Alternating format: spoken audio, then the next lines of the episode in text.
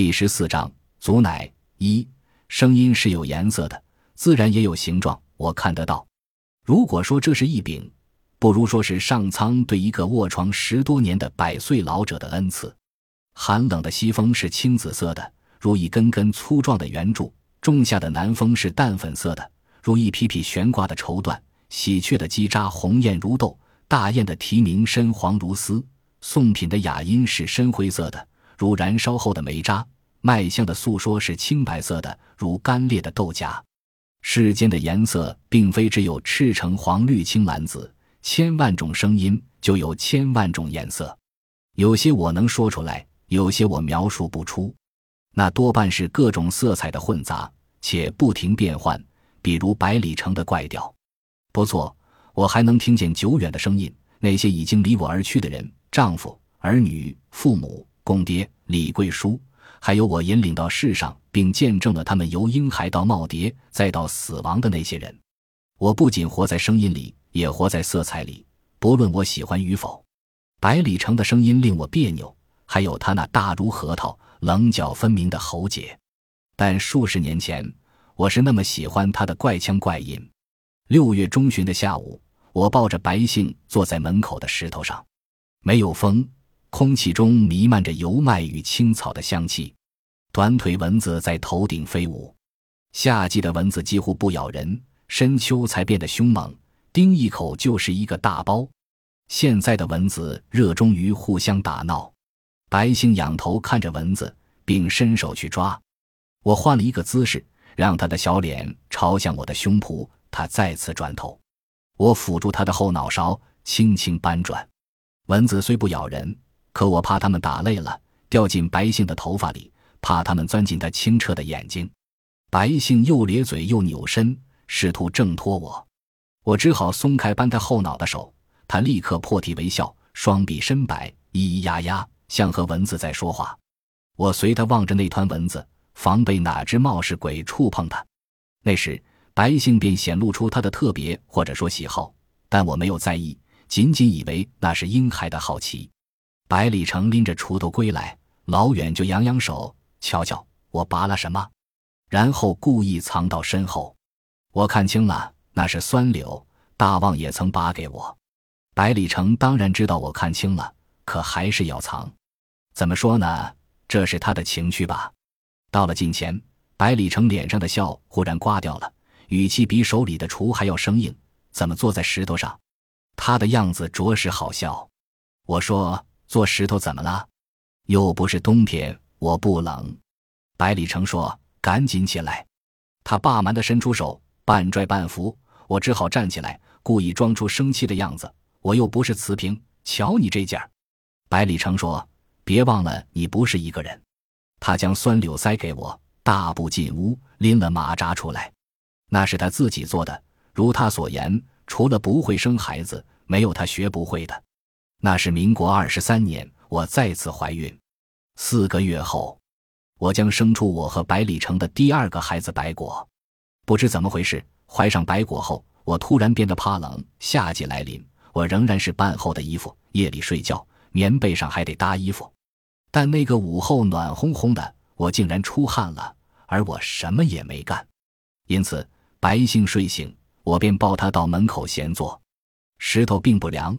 我向来体质好，百里城根本用不着大惊小怪。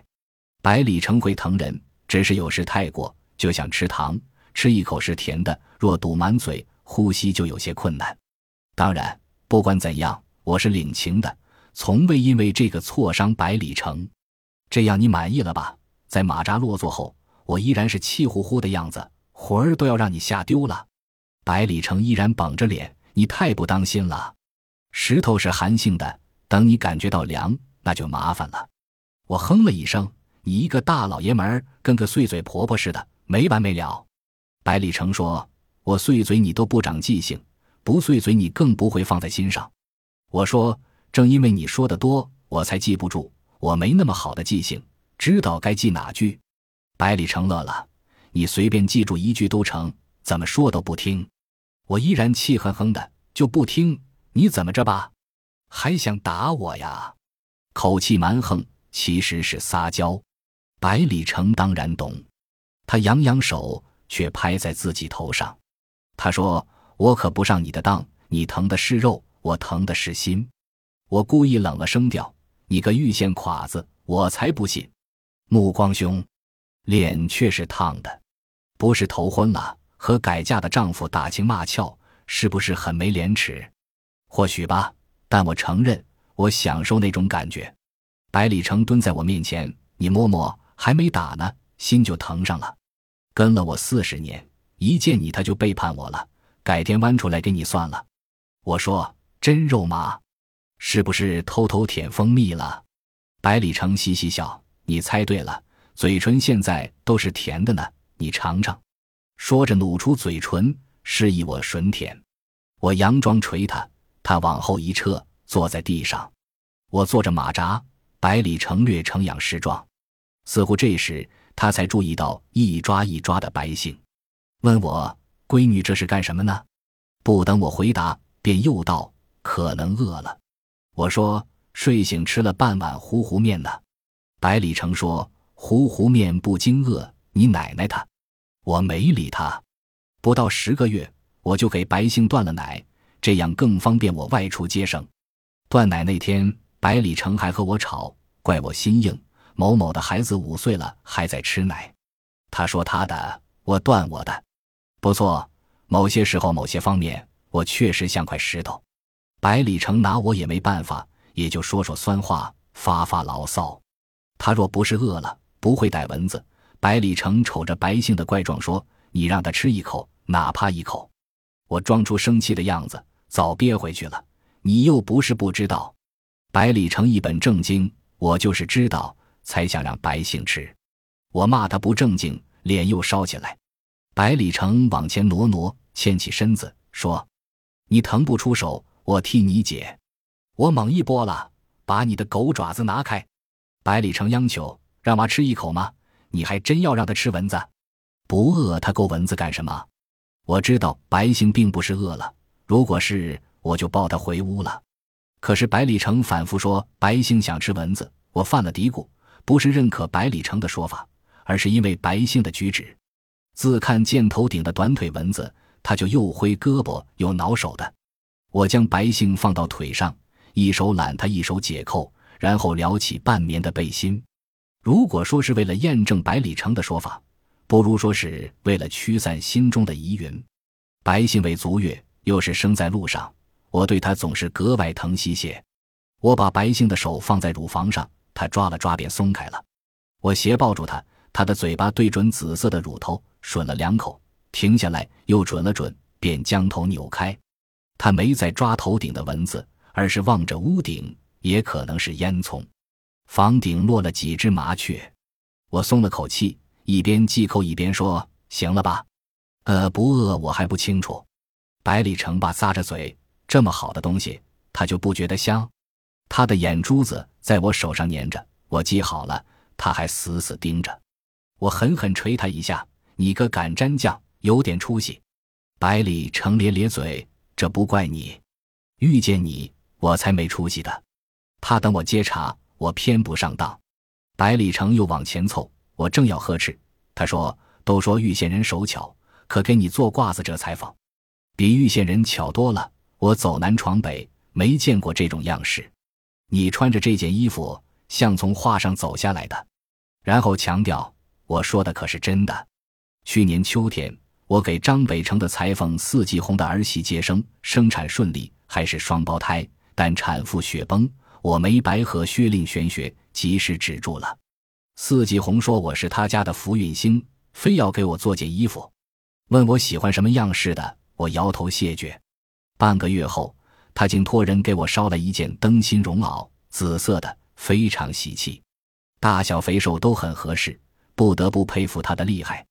这件夹袄不是常见的对襟或斜襟，是琵琶襟，领袖下摆还镶了翠绿的花边及黑色刺绣。他是有心人，我不过在他身上多停留片刻，他就瞧出来。我只是看看，绝没有其他想法，怀着身孕。略显紧了，但还扣得上。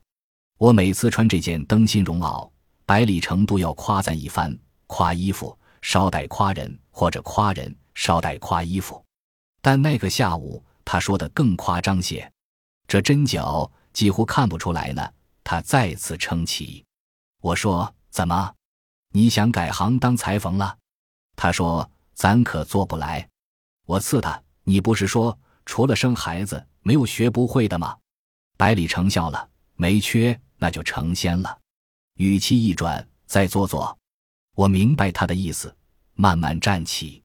他要抱白杏的，我没让他拎着马扎跟在我后面。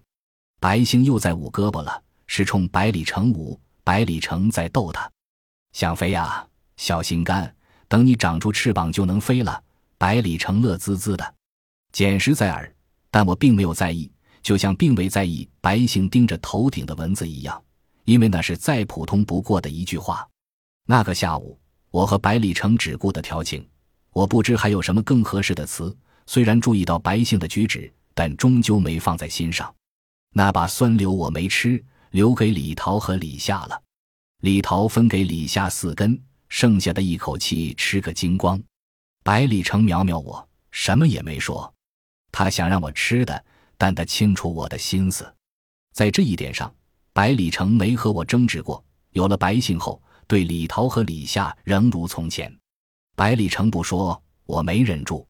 你留一半明天吃，又没人和你抢，我尽量用平和的语气。李桃立时勾了头，将筷子一丢，转身出去了。百里城欲下地追，我扯住他。百里城说：“天晚了，别让他乱跑。”我想想也是，示意李夏。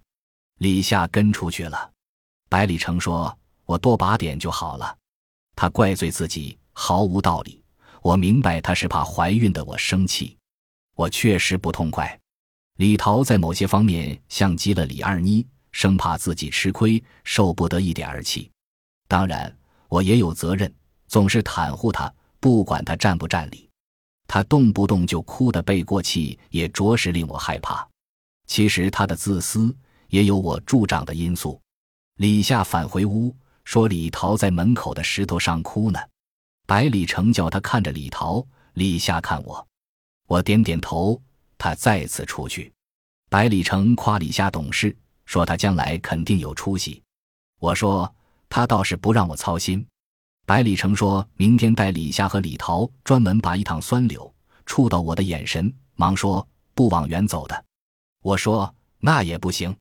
百里成说好吧，指示的除完了。我不能闲着，顿了顿，见我没接茬，进一步说：“近处的活揽不上了，只能往远走。”我说：“你让我一个人带白姓啊？”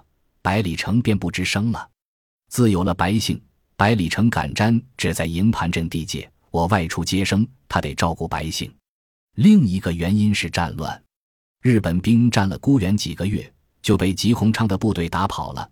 但吉鸿昌的部队一撤。日本兵又围占了孤原，宋撵条赶回孤原，还没睡个囫囵觉，又赶车逃到宋庄。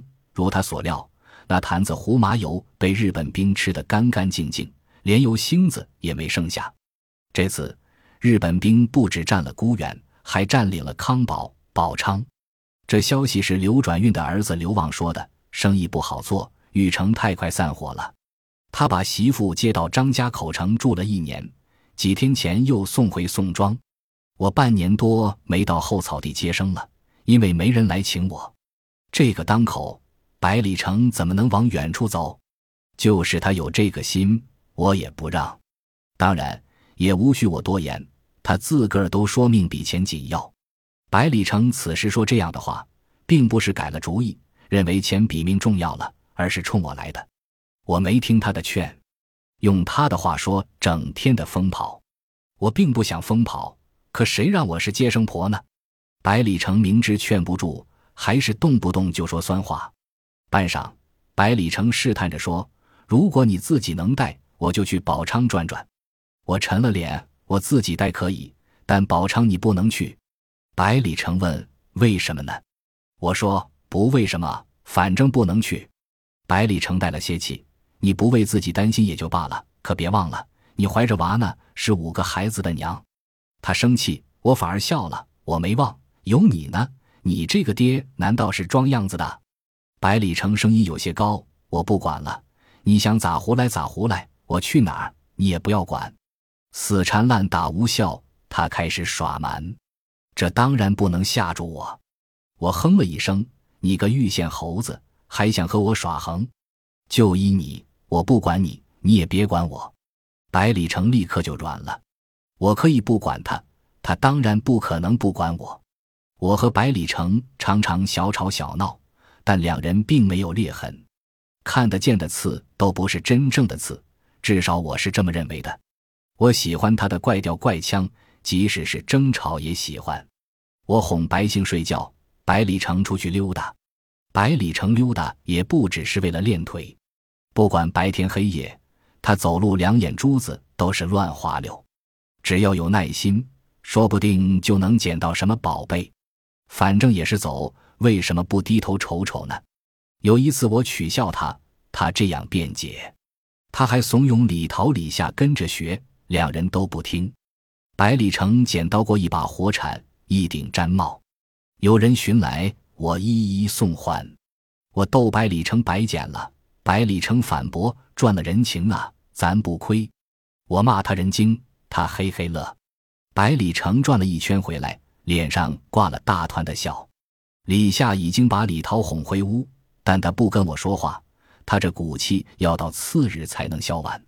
我问百里城是不是捡到了元宝，百里城说元宝没捡到，但捡了一份活儿，告诉我钱家雇他剪羊毛了。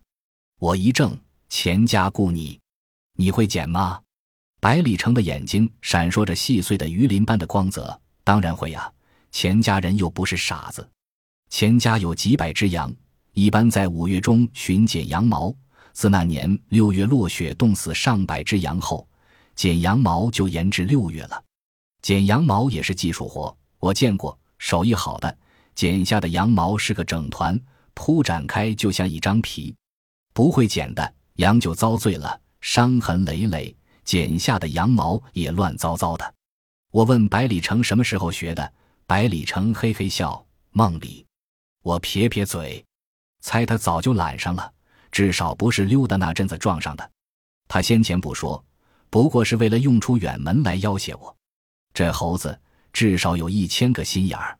我没戳穿他，故意装傻。你这本事可真是不少呢。次日，百里城便到钱家剪羊毛去了。他早就备了羊剪。钱家管饭，但中午他回来了。我以为他是被撵出来了。脑瓜好使，不见得手就好使。百里城说忘带磨石了。第三天中午，百里城又回来了，闭着一只眼，那只眼进沙里了，他弄不出来，让我舔舔。李桃、李夏的眼里都落过沙粒，是我用舌尖舔出来的。他不是装的，果然有。我嚼了嚼，吐出去。百里城歇了一会儿，灌了半碗冷水，才起身走了。第四天中午没回来，第五天中午又回来了，一只羊爬，羊身上的寄生虫。钻进他的后背，虽然已被别的剪毛工弄出来，但还是咬了几个疙瘩。百里城让我看看红不红，要不要紧。我翻起他的褂子，果然有两处豌豆大小的包。我用针扎了扎，又挤了挤，说没有大事。此后的中午，各种各样的缘由让他跑回来。我说：“你是这么多，不怕钱家不高兴吗？”百里城说：“工钱是按纸计，又不是按天算。”又说歇喘歇喘，剪子才拿得稳当。别看蹲着累得很呢。百里城的话滴水不漏，但我还是起了疑心。他每次回来都去趟东院，必有缘故。我打开屋门，便看到墙角的袋子，口敞着，羊毛快装满了，像做了贼一样。我听到扑通的心跳。百里城回来，我把他叫到院里，我说这可不好。咱挣人家的工钱，可不能干这事。百里城嘻哈着，钱家几百只羊，哪在乎这点儿？我说他不在乎，咱在乎。百里城瞄瞄我的肚子，说他并不黑心，只想给要来到世上的娃赶块毡子。我绷着脸说：“这样的毡子铺的不舒服。”我叫他送回去。他说：“要是送回，把另外两个剪羊工也带进去了。”原来他偷偷往鞋底藏羊毛。他俩都是知道的。百里城给两人送了烟叶，所以他们做了他的同谋。我冷笑：“你可真有手段啊！”